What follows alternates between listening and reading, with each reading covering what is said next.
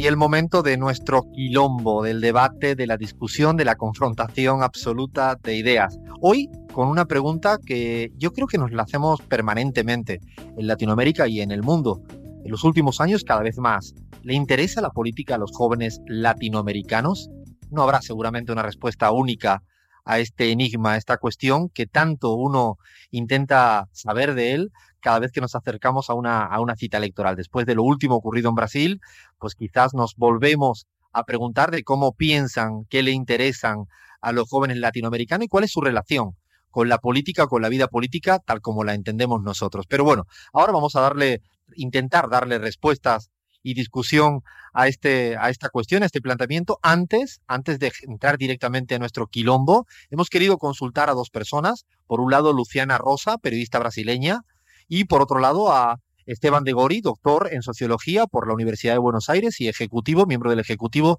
de CELAF. Hemos querido consultarle y luego arrancamos nuestro quilombo. Bueno, en Brasil lo que se pudo ver principalmente en las últimas elecciones es una característica que acompaña a la, sociedad brasileña, que es un completo desinterés de la juventud por la política. tenemos una sociedad bastante eh, débil en lo que es la, cultura política, el salir a la calle no es una costumbre como, como acá en Argentina. Y esa juventud eh, que está alejada de, de, las discusiones políticas, por así decir, eh, se demostró muy eh, vulnerable eh, delante de la estrategia electoral de Bolsonaro, que era eh, informar a través de las redes sociales, a través de los grupos de WhatsApp. O sea, estaban vulnerables a, las fake news también en función de que no tienen como esa crítica para los medios que se desarrolla en una sociedad que tiene como un poco más avanzada esa cuestión de la cultura política, por así decir. Eh, los jóvenes recién a partir de los 25 años, que es el promedio del, joven que, que, va a las universidades en Brasil, por ahí tiene algún contacto con, con lo que son los movimientos sociales o con, o con lo que es eh, eh, como la, la, discusión de lo que es el poder establecido en el país, ¿no? Tenemos un, un trabajo muy grande por hacer en el país justamente en relación a eso, como concientizar la juventud que es importante participar políticamente, activamente en la sociedad para garantizar los derechos eh, adquiridos a mucho costo, ¿no? O sea, por eso también se puede propagar el tema de una vuelta de, de una dictadura militar o de un poder militar en, el país, justamente porque también eh, eh, la juventud no tiene conocimiento histórico suficiente para saber que, que, fueron años complicados para el país, los que vivimos bajo una dictadura eh, militar. Entonces, es, ese más o menos el panorama eh, que, tenemos en Brasil que hace posible que se elijan eh, candidatos presidentes como, como el que vamos a, a, tener a partir del año que viene. A ver, me parece que los jóvenes latinoamericanos, en términos generales, tienen sus preocupaciones de la época, que me parece que tienen que ver con con acceder a todos los mundos posibles eh, que de alguna forma se han puesto en crisis en los últimos años y que eh, también han avanzado muchísimo, como las redes sociales, el trabajo. Hay una mm, vinculación con el mundo posmoderno más dinámico y de mucha aceptación de los puntos más críticos que se consideraron la década anterior, como el trabajo, las redes digitales, las formas virtuales de, de, relacionamiento. Con respecto a la política, también hay que, hay que pensar a los jóvenes no desde el lugar que no les interesa la política, sino que les interesa la política a su manera, son grandes consumidores de información virtual y participan y se vinculan a la política de un lugar muy flexible, pero que terminan vinculados y participan. Hay cosas que les les preocupa, como la corrupción, inclusive les preocupa de una mirada moral, aunque es una época de jóvenes no tan moralistas, pero les preocupa eso y les, preocupa los problemas urbanos, tema ecológico, el tema de la diversidad sexual. Me parece que hay una forma de participación mucho más flexible, mucho más dinámica y con múltiples participaciones en el mundo virtual, en el mundo urbano, obviamente no al estilo que estábamos acostumbrados en el siglo XX. Y bueno, ahí teníamos insumos valiosos para el quilombo de hoy, donde vamos a hablar sobre los jóvenes. ¿Qué esperan los jóvenes de la política y qué de los políticos? Decir primero, a manera de introducción, que en América Latina la población es mayoritariamente joven y las proyecciones demográficas muestran señales de que esta tendencia no presentará variaciones significativas en los próximos 20 años, según la CEPAL. La juventud, como una categoría analítica y como una realidad,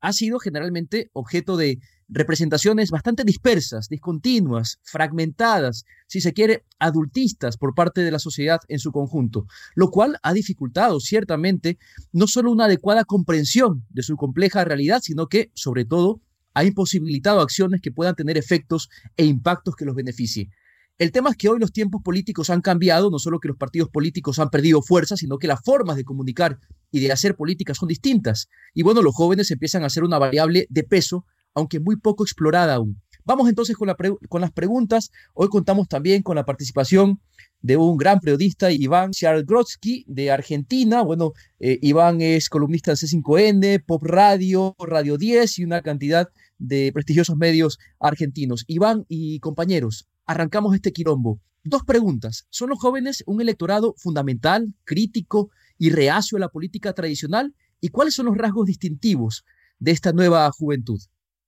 Bueno, primero, eh, gracias por la invitación mm, y, un honor estar conversando con ustedes. Eh, hay varias cosas que, tienen que ver y que escuchaba que decían Luciana y Esteban, a quienes conozco y valoro, por otro lado, eh, y tiene que ver con particularidades, como bien decía Alfredo al comienzo, que tiene que ver más con inquietudes o con intentos de abordar el tema que con respuestas categóricas porque al ser además un tema que está en desarrollo y en continuidad, es difícil verlo con perspectiva. Sí lo que me parece es que hay diferencias entre los países en relación a eh, la participación de los jóvenes. Luciana hablaba del Brasil y yo creo que hay una diferencia fundamental con nuestro país, con la República Argentina, y que es la incorporación de eh, la la fuerza social que tuvo en su momento el peronismo y en menor medida, pero más apuntado a los jóvenes, el kirchnerismo, sobre todo en la última etapa de Cristina Fernández. Eh, esto que es una obviedad y que todo el mundo lo sabe y lo conoce, me parece que eh, no, no, es, eh, no es fácil de soslayar, o sería un error soslayarlo, cuando uno ve además los clivajes en los cuales se dividen los apoyos hoy en la Argentina, así como fue en su momento eh, el Brexit o como fue la elección de Trump en los Estados Unidos, en Argentina el clivaje también es, por lo menos por los eh, números y por los focus que he visto, eh, y dicho de una manera medio brutal, jóvenes viejos. Y en ese sentido, yo creo que Argentina tiene una particularidad por encima de otros países y es eh, que es una sociedad muy intensa desde el punto de vista político y fundamentalmente en la juventud. Claro, en general estas cuestiones uno las, trata de pensar no cuantitativamente, sino cualitativamente. Seguramente que es menor el porcentaje de jóvenes que se interesa por la política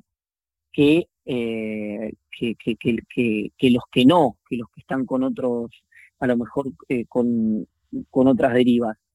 pero sí es seguramente un porcentaje muy superior que, al resto de América Latina en virtud de los procesos que habíamos conversado anteriormente. Y también es cierto, y para no aburrir, eh, para, para, ir cerrando, que eh, hay nuevas formas, como decía Esteban, que son más flexibles respecto a la participación política. Lo que pasa es que Argentina tiene una tradición de eh, salir a la calle, de la militancia más territorial y del cuerpo a cuerpo, en las que todavía no se aceptan eh, las nuevas formas de alguna manera de militancia silvestre o militancia ciudadana que han aparecido en los últimos tiempos, eh, más vinculado bueno, a las redes sociales y, a este tipo de factores, que también lo que hacen es restarle, me parece a mí, restarle cierto compromiso y, y restarle profundidad a la discusión política. No sé si es por ahí de lo que estamos conversando o quieren abordar algún otro tema? Yo coincido mucho con lo que con lo que tú planteas, Iván. Eh, o sea, cuando uno se mueve por América Latina, ¿no? Y, va viendo, quizás en la Argentina el kirchnerismo logró incorporar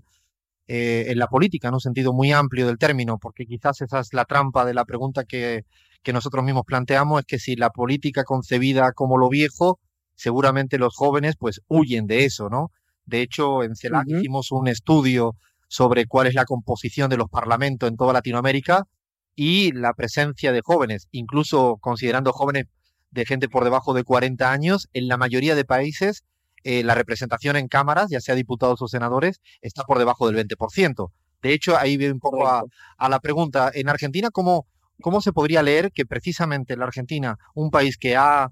eh, llamado la, convocatoria a los jóvenes, y yo creo que, que sí es así, luego cómo se traduce en una baja participación quizás en la representación del, ya sea de diputados o de senadores. ¿Cuál sería la explicación que tú le darías, Iván, a esa suerte de esquizofrenia, no?